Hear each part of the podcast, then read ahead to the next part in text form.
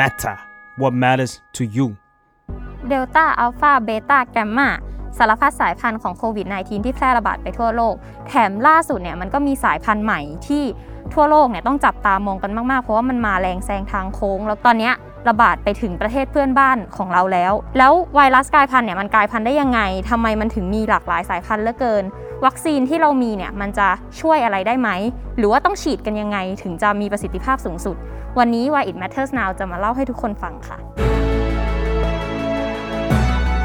Why It Matters Now คุยข่าวให้เกี่ยวกับคุณไวรัสกลายพันธุ์เนี่ยคือก่อนที่จะพูดกันเนี่ยเราขอบอกก่อนเล่าเล่าก่อนว่ามันกลายพันธุ์ได้ยังไงเนาะเอาแบบง่ายที่สุดอะจริงๆคือไวรัสกลายพันธุ์มันเป้าหมายของมันอะคือมีอย่างเดียวเลยไวรัสอะมันต้องการที่จะมีชีวิตรอดเหมือนกับเราเนี่ยแหละมันก็เลยต้องเพิ่มจำนวนตัวเองไปเรื่อยๆโดยการที่อาศัยร่างกายของเราเนี่ยเป็นเหมือนโฮสต์ในการเป็นแหล่งเพาะพันธุ์ของตัวมันเองแต่ทีเนี้ยพอต้องก๊อปปี้ตัวเองไปเรื่อยๆเรื่อยๆเรื่อยๆอะไวรัสมันก็พลาดได้เหมือนกันบางทีมันก็ก๊อปปี้ตัวเองเพี้ยนจนกลายเป็นว่าตำแหน่งพันธุกรรมของมันบางจุดเนี่ยอาจจะเพี้ยนไปจากเดิมกลายเป็นสายพันธุ์ใหม่ขึ้นมาให้อธิบายในเชิงวิทยาศาสตร์หน่อยก็คือโคโรนาไวรัสเนี่ยมันเป็นไวรัสประเภท เอ็ม อาร์ เอ็น เอ หรือก็คืออยู่ในกลุ่ม อาร์ เอ็น เอ ซึ่งไอ้กลุ่ม อาร์ เอ็น เอ เนี่ยมันเป็นไวรัสที่สามารถกลายพันธุ์ได้ด้วยตัวมันเองโดยธรรมชาติอยู่แล้วคือกลายพันธุ์ง่ายกว่าสายพันธุ์อื่นๆแบบเทียบกับเชื้อ ดี เอ็น เอ อย่างเงี้ยก็กลายพันธุ์ไม่ได้ง่ายเท่ากับ เอ็ม อาร์ เอ็น เอ จริงๆแล้วส่วนใหญ่เวลามันกลายพันธุ์มันก็ไม่ได้อันตรายอะไรมากคือบางทีมันเหมือนกับว่าไปกลายพันธุ์แต่ดันเป็นเนิร์ฟตัวเองให้อ่อนแอลงแทนที่จะแข็งแกร่งขึ้นพออ่อนแอลงก็หายไปแต่ว่าในขณะเดียวกันมันก็มีบางสายพันธุ์ที่ดันกลายพันธุ์ไปแล้วแข็งแกร่งขึ้นเกิดอยู่รอดขึ้นมาได้แล้วก็แพร่พันธุ์ไอตัวที่แข็งแกร่งตัวเนี้ยไปเรื่อยๆกลายเป็นไวรัสกลายพันธุ์แบบที่เราพบเจอกันอยู่ณตอนนี้ทีนี้คำถามคือพอมันกลายพันธุ์มาแล้วเนี่ยมันน่ากลัวยังไงตามประกาศของ ดับเบิลยู เอช โอ เนี่ยเขามีประกาศไวรัสกลุ่มสายพันธุ์ที่น่ากังวลออกมาสี่สายพันธุ์ที่เราคุ้นชื่อกันดีก็มีอัลฟาซึ่งพบครั้งแรกที่อังกฤษมีเบต้าพบครั้งแรกที่แอฟริกาใต้ค่ะแล้วก็แกมมาพบครั้งแรกที่บราซิลแล้วก็เดลต้าพบครั้งแรกที่อินเดียซึ่งคุณสมบัติที่จะทำให้ ดับเบิลยู เอช โอ ประกาศสายพันธุ์ใดสายพันธุ์หนึ่งขึ้นมาเป็นสายพันธุ์ที่น่ากังวลอ่ะมันจะต้องเป็นสายพันธุ์ที่หนึ่งคือแพร่เชื้อได้ง่ายแล้วก็การติดเชื้อเนี้ยมันรุนแรงขึ้นคือหมายความว่าอาจจะเพิ่มเปอร์เซ็นต์ในการนอนโรงพยาบาลหรือว่าเพิ่มเปอร์เซ็นต์ในการเสียชีวิตมากขึ้นกว่าสายพันธุ์ดั้งเดิมไอ้สี่สายพันธุ์ที่เราพูดมาถ้าให้จำแบบง่ายๆเนาะตอนนี้อัลฟามันเป็นสายพันธุ์ที่มันแพร่ระบาดได้ง่ายแต่ว่าเบต้าแกมมาแล้วก็เดลต้ามันเป็นสายพันธุ์ที่นอกจากจะแพร่ได้ง่ายแล้วมันยังหลบเลี่ยงระบบภูมิคุ้มกันบางอย่างของร่างกายได้แปลว่าดื้อยาก็คือฉีดวัคซีนเข้าไปแล้วอาจจะไม่ได้หมายความว่าคุณจะมีภูมิคุ้มกันเพียงพอกับสายพันธุ์พวกนี้ซึ่งตอนนี้เราเจอกับเดลต้าอยู่เนาะทีนี้ดับเบิลยู เอช โอ เขาจะจำกัดอีกกลุ่มนึงชื่อว่าสายพันธุ์ที่ต้องจับตามองสายพันธุ์ที่ต้องจับตามองตอนนี้มีอยู่เจ็ดสายพันธุ์แต่ว่าเราจะไม่ลงดีเทลทั้งเจ็ดสายพันธุ์เราขอยกสายพันธุ์ที่น่ากลัวที่เมื่อกี้ที่พูดไปคือชื่อทางวิทยาศาสตร์มันคือ ซี จุด สามสิบเจ็ด สายพันธุ์ลัมด้าเนี่ยคือคุณสมบัติมันอาจจะยังไม่ถึงขั้นที่จะต้องกังวลแต่ว่ามันมองข้ามไม่ได้ถ้าให้พูดแบบง่ายๆเห็นภาพอ่ะมันอยู่ในสเตจเดียวกับสายพันธุ์เดลต้าที่เราเผชิญอยู่ ดับเบิลยู เอช โอ เคยมองว่าโอเคมันต้องจับตามองแต่ว่ายังไม่ได้ร้ายแรงแต่จนถึงจุดนึงมันก็อีโวตัวเองจนแบบอุ๊ยลัมด้ามันอยู่ในสเตจนี้เหมือนกันคือต้องจับตามองแล้วนะซึ่งตอนเนี้ยค้นพบครั้งแรกที่เปรูค่ะแล้วเปรูเนี่ยมีผู้ป่วยด้วยสายพันธุ์ลัมด้าถึง แปดสิบเอ็ดเปอร์เซ็นต์ที่มันสำคัญว่าพบที่เปรูเนี่ยคือเปรูเป็นหนึ่งในประเทศที่มีอัตราการเสียชีวิตสูงสุดเป็นอันดับต้นๆของโลกนั่นแปลว่าเออมันมีความเป็นไปได้ที่ไวรัสเนี้ยมันจะทำให้อัตราการเสียชีวิตเพิ่มสูงขึ้นด้วยแล้วตอนนี้เนี่ยแลมด้าก็พบแล้วนะคะในอย่างน้อยยี่สิบเก้าประเทศแล้วก็ประเทศเพื่อนบ้านของเรามาเลเซียก็มีแถลงแล้วว่าพบเชื้อนี้แล้วเช่นกันนักวิชาการก็ตั้งข้อสังเกตด้วยว่ามันแพร่เชื้อได้เร็วกว่าสายพันธุ์ดั้งเดิมเยอะคือจริงๆเขาพูดว่าแพร่เชื้อได้เร็วกว่าเดลต้าด้วยซ้ำแปลว่าไอเดลต้าที่เราเผชิญอยู่ตอนนี้พอมาเจอแลมด้าก็คือหนักขึ้นไปอีกสายพันธุ์กลายพันธุ์เนี่ยมันน่ากลัวยังไงเนาะเดี๋ยวเราเล่าถึงที่กรมวิทยาศาสตร์การแพทย์เขาพูดถึงก่อนว่าในช่วงสัปดาห์ที่ผ่านมาเนี่ยตอนนี้ประเทศไทยเจอสายพันธุ์เดลต้าในสัดส่วนที่เยอะขึ้นคือแรกสุดเราเจอเชื้อแบบที่เป็นเชื้อดั้งเดิมเนาะคือถ้าพูดกันแบบภาษาบ้านๆคือเชื้ออู่ฮั่นอะสักพักหนึ่งเราก็มาเจอกับเชื้ออัลฟาก็คือสายพันธุ์ที่พบครั้งแรกที่อังกฤษแต่ว่าตอนนี้เรามาเจอกับเดลต้าที่มันเป็นอีกขั้นหนึ่งซึ่งในกทมเนี่ยตอนนี้พบผู้ติดเชื้อเดลต้าเพิ่มขึ้นถึง ห้าสิบสองเปอร์เซ็นต์ และในต่างจังหวัดก็พบผู้ติดเชื้อเดลต้าเพิ่มขึ้นถึง สิบแปดเปอร์เซ็นต์ กลายเป็นว่าตอนนี้ประเทศไทยมี ผู้ติดเชื้อสายพันธุ์เดลต้า สามสิบสองจุดสองเปอร์เซ็นต์ กระจายอยู่ในสี่สิบเจ็ดจังหวัดโดยเฉพาะโซนอีสานประเด็นก็คือไอเชื้อเดลต้าอย่างที่พูดไปว่ามันแพร่เชื้อเร็วมากจากอัลฟาเนี่ยมันแพร่พันธุ์จากสายพันธุ์ดั้งเดิมได้ ห้าสิบเปอร์เซ็นต์ แต่ว่าเดลต้าที่เราเผชิญอยู่มันแพร่เร็วกว่าอัลฟา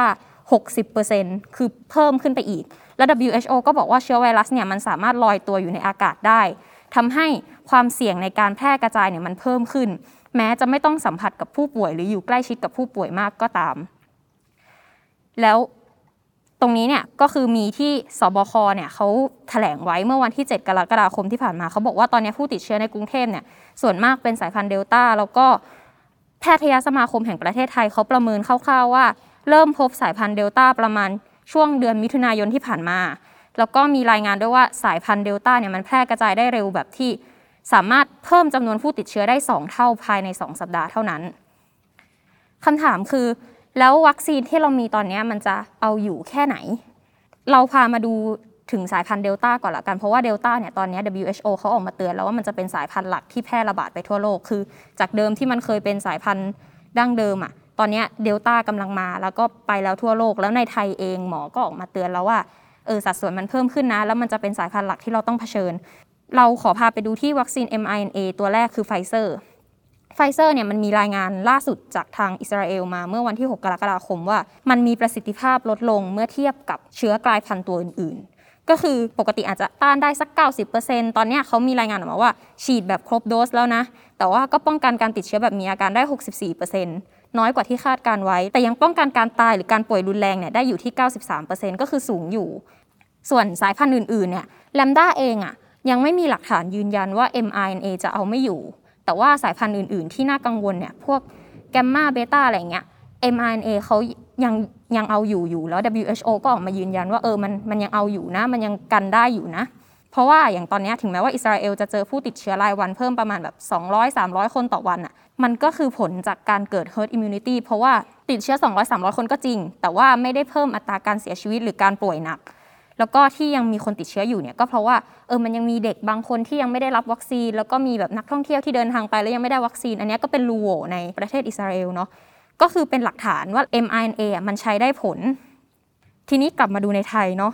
พูดถึง เอ็ม อาร์ เอ็น เอ ไปแต่ว่าไทยไม่มี เอ็ม อาร์ เอ็น เอ นะคะวัคซีนที่ไทยมีอยู่ตอนนี้มี AstraZeneca Sinovac แล้วก็ Sinopharm ซึ่ง Sinovac กับ Sinopharm เนี่ยเป็นแบบเชื้อตายส่วน AstraZeneca เป็นแบบไวรัสเป็นพาหะถ้าเทียบในลีกเนี้ยAstraZeneca มันป้องกันได้ดีสุดถึงแม้ว่าอาจจะยังไม่ได้ดีมากแต่ก็ดีสุดแต่ว่าถ้ามันยังไม่ได้ดีสุดอะเราจะสามารถทำยังไงจะฉีดยังไงให้สามารถป้องกันเชื้อกลายพันธุ์ที่มันมาเรื่อยๆแล้วเรารอวัคซีนไม่ได้อย่างเงี้ยเนาะก็มีคนพูดถึงว่าใช้การฉีดแบบ Mix and Match ไอ้ Mix and Match คืออะไรมันคือการฉีดแบบสลับชนิดของวัคซีนเพื่อให้มีประสิทธิภาพในการป้องกันเชื้อได้มากอย่างเช่นสมมุติเข็มแรกเราฉีด AstraZeneca ไปเข็มสองเราอาจจะไปฉีดModerna อะไรอย่างนี้แล้วมันก็มีงานวิจัยออกมาค่ะมีแบบมีเทียบกันว่าเอ๊ะเปอร์เซ็นต์สมมุติเข็มแรกฉีดอันนี้เข็มสองฉีดอันนี้อันไหนดีสุดก็แน่นอนถ้าสมมุติว่าเข็มแรกฉีด Pfizer เข็มสองฉีด Pfizer อันนี้ดีสุดแน่นอนแต่ถ้าสมมุติเข็มแรกเราฉีด AstraZeneca เข็มสองเราฉีด Pfizer มันก็ยังโอเคอยู่ก็ยังถือว่าแบบเป็นลำดับที่สองละกันอ่ะหรือว่าถ้าสมมุติว่าเข็มแรกเราได้ฉีด Pfizer แล้วเข็มที่สองเราไปฉีด AstraZeneca อันนี้อาจจะลดลงแต่ว่าก็ถือว่ายังป้องกันได้แต่มันก็มีที่เขาวิจัยกันว่าแล้วถ้าฉีด AstraZeneca ทั้งสองเข็มเลยอันนี้ถือว่าป้องกันได้แต่ว่าทิ้งห่างจากที่เราพูดไปก่อนหน้านี้แบบมากๆนั่นแปลว่าวัคซีน เอ็ม อาร์ เอ็น เอ เนี่ยมันเป็นตัวสำคัญที่เราจำเป็นจะต้องมีแต่ว่าในต่างประเทศอะค่ะก็มีการเริ่มให้ Mix and Match วัคซีนกันเยอะแล้วเหมือนกันอย่างที่แคนาดาเนี่ยมีให้เลือกได้เลยว่าจะฉีด Pfizer Moderna หรือว่า AstraZeneca ส่วนอิตาลีเนี่ยก็ให้คนที่ฉีด AstraZeneca แล้วเนี่ยเข็มต่อไปจะเลือกเป็น Pfizer หรือ Moderna ก็ได้ส่วนเกาหลีใต้ก็มีเหมือนกัน AstraZeneca ฉีดไปแล้วเข็มแรกเข็มสองก็ฉีด Pfizer ได้ตอนนี้คือหลายประเทศเขาทำกันแล้วซึ่งโอเคมันยังไม่ได้มีงานวิจัยที่รองรับว่าผลข้างเคียงมันจะเป็นยังไงแต่ว่าในทางทฤษฎีเนี่ยหมอเขาก็พูดกันว่าประสิทธิภาพมันเพิ่มสูงสุดจริงๆมันยังเพิ่มมันยังเพิ่มขึ้นได้อีกอะไรประมาณนี้เนาะทีนี้ไองานวิจัยส่วนใหญ่ที่พูดถึง Mix and Match เนี่ยเขาจะดูกันที่ Pfizerแต่ว่า Moderna เนี่ยตอนนี้ก็กำลังศึกษาอยู่ใช้ Moderna ทั้งสองเข็มเป็นเข็มสองหรือเข็มสามก็ได้หรือว่าฉีดแบบสลับยี่ห้อหรือยี่ห้อเดียวกันก็ได้อันนี้เขาบอกว่าต้องใช้เวลาศึกษาประมาณหนึ่งปีซึ่งเขาเพิ่งเริ่มศึกษาไปเมื่อ วันที่หนึ่งมิถุนายนที่ผ่านมาก็คืออาจจะต้องรออีกปีหน้าแต่ว่าเขาก็คาดกันว่ามันน่าจะมีผลการศึกษาออกมาเป็นระยะระยะแต่หมอในไทยเนี่ยเขาก็พูดว่าเฮ้ยจริงๆ Moderna มันก็ใช้ได้แหละหมอต่างประเทศก็พูดเหมือนกันเพราะว่าด้วยความที่ว่ามันเป็นวัคซีน เอ็ม อาร์ เอ็น เอ เหมือนกันแล้วประสิทธิภาพของมันไม่ได้แตกต่างจาก Pfizer มากนักแต่มันยังไม่มีการศึกษากับวัคซีนเชื้อตายค่ะก็คือยังไม่มีกับ Sinovac Sinopharm ว่าเอามาฉีดผสมแล้วมันจะมีประสิทธิภาพดีพอจริงไหมแต่ว่าตอนนี้ก็มีอย่างที่ไทยเนาะตอนนี้คือบุคลากรทางการแพทย์ได้ฉีดวัคซีนแบบ Sinovac ไปแล้วสองเข็มซึ่งก็มีข่าวเยอะมากว่าติดเชื้อกันไปอะไรเงี้ยจนตอนนี้ต้องนำเข้าวัคซีน เอ็ม อาร์ เอ็น เอ มาเพื่อให้แพทย์เนี่ยได้ฉีดคาดกันว่าน่าจะได้เพราะว่า เอ็ม อาร์ เอ็น เอ เนี่ยเวลาฉีดแค่โดสฉีดฉีดไปแค่เข็มเดียวก็ภูมิคุ้มกันขึ้นมาค่อนข้างเยอะกว่าวัคซีนเชื้อตายพอสมควรนะคะแต่ว่านอกจากเรื่องประสิทธิภาพเนี่ยที่วัคซีน เอ็ม อาร์ เอ็น เอ มันสำคัญและมันจำเป็นต้องมีเนี่ยคือคือพอมันมีไวรัสกลายพันธุ์ไปหลายสายอ่ะก็ทำให้เขาสามารถที่จะตัดต่อพันธุกรรมเพื่อที่จะอัปเดตวัคซีนให้ทนแล้วก็ให้ทันต่อการกลายพันธุ์ของไวรัสได้ง่ายขึ้นคือเหมือนกับวิธีการอัปเดตของมันง่ายกว่าการผลิตแบบอื่นๆนั่นเลยเป็นเหตุผลว่าทำไมวัคซีน เอ็ม อาร์ เอ็น เอ มันถึงจำเป็นโดยสรุปนะคะก็คือโรคระบาดอ่ะจริงๆมันไม่ได้หมายความว่าทุกโรคมันจะเป็นแบบที่โควิดที่เราเจอกันอยู่ตอนนี้ก่อนที่โควิด สิบเก้า มันจะมีชื่อเรียกของมันอ่ะถ้าเราจำกันได้มันเคยเป็นแค่โรคปอดอักเสบติดสนาที่พบในจีนซึ่งตอนนั้นน่ะถ้าเทียบสเตจของมันมันก็คือเป็นโรคเป็นเอนดิมิกอะค่ะเป็นแค่โรคเฉพาะถิ่นที่ติดต่อกันอยู่ในกลุ่มคนกลุ่มคนนึงแล้วก็นักระบาดวิทยาสามารถคาดการได้ว่ามันจะระบาดไปทางไหนระบาดยังไงแต่สักพักนึงเนี่ยมันก็ดันแพร่กระจายมากขึ้นแล้วก็มาพบในไทยพบในประเทศอื่นๆกลายมาเป็นเอพิเดมิกก็คือเป็นโรคระบาดที่แพร่ในวงกว้างมากขึ้นแล้วก็มีผู้ติดเชื้อเพิ่มจำนวนมากขึ้นตัวอย่างเช่นโรคอีโบลาค่ะก็อยู่ในสเตจนี้แต่โควิด สิบเก้า เนี่ยมันไม่ได้จบแค่สเตจนี้เนาะมันก็มาอย่างที่สเตจที่เราอยู่กันณปัจจุบันคือสเตจแพนเดมิกคือสเตจภาวะการระบาดใหญ่ซึ่งเกิดขึ้นทั่วโลกแล้วก็ควบคุมไม่ได้แต่ว่ามันไม่ได้หมายความว่ามันจะอยู่ตลอดคือปกติเนี่ยพอมันเป็นแพนเดมิกแล้วอ่ะ post pandemic หรือว่าหลังจากการที่มันอยู่ในสเตจเนี้ยมันจะกลายไปเป็นโรคประจำถิ่นหรือว่าโรคตามฤดูกาลคือคือมันจะทุเลาความรุนแรงของมันลงด้วยการที่เรามีวัคซีนหรือว่ามีภูมิคุ้มกันต่อโรคนี้นั่นเองแปลว่า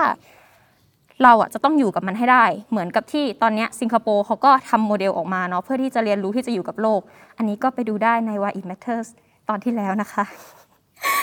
แล้ววิธีที่เราจะอยู่กับมันอย่างที่บอกเนาะว่ามันคือการที่เราต้องมีวัคซีนที่มีประสิทธิภาพในการควบคุมโรคเพื่อที่จะให้เกิด Herd Immunity หรือว่าเกิดภูมิคุ้มกันหมู่ขึ้นได้ไม่ว่าคุณจะแบบใช้วัคซีน เอ็ม อาร์ เอ็น เอ เพียวๆไปเลยหรือว่าจะฉีดแบบผสม เอ็ม อาร์ เอ็น เอ มันก็ยังเป็นวัคซีนที่สำคัญและจำเป็นต้องมีอยู่ถ้าเกิดว่าเราไม่ได้มีวัคซีน เอ็ม อาร์ เอ็น เอ ที่มากพอเนี่ยก็จะสูญเสียกันหนักมากๆแบบที่ต้านทานไม่ได้แล้วก็อย่างที่พูดไปว่า เอ็ม อาร์ เอ็น เอ มันจำเป็นในแง่ว่ามันเป็นวัคซีนที่สามารถตัดต่อเพื่ออัปเดตให้ทันกับเชื้อกลายพันธุ์ได้เนาะเพราะฉะนั้นถ้าเกิดว่าอยากจะให้ประเทศของเราเนี่ยประชาชนทุกคนมีภูมิคุ้มกันหมู่เนาะการเข้าถึงวัคซีนที่มีประสิทธิภาพแล้วก็ต้องฟรีด้วยก็เป็นสิ่งจำเป็นเพื่อที่จะให้ Herd Immunity เกิดขึ้นจริงค่ะและนี่ก็เป็นประเด็นทั้งหมดนะคะใน Why It Matters Now ติดตามชม Why It Matters Now ได้ใหม่ทุกวันศุกร์ทุกช่องทางของ The Matter เลยค่ะสวัสดีค่ะ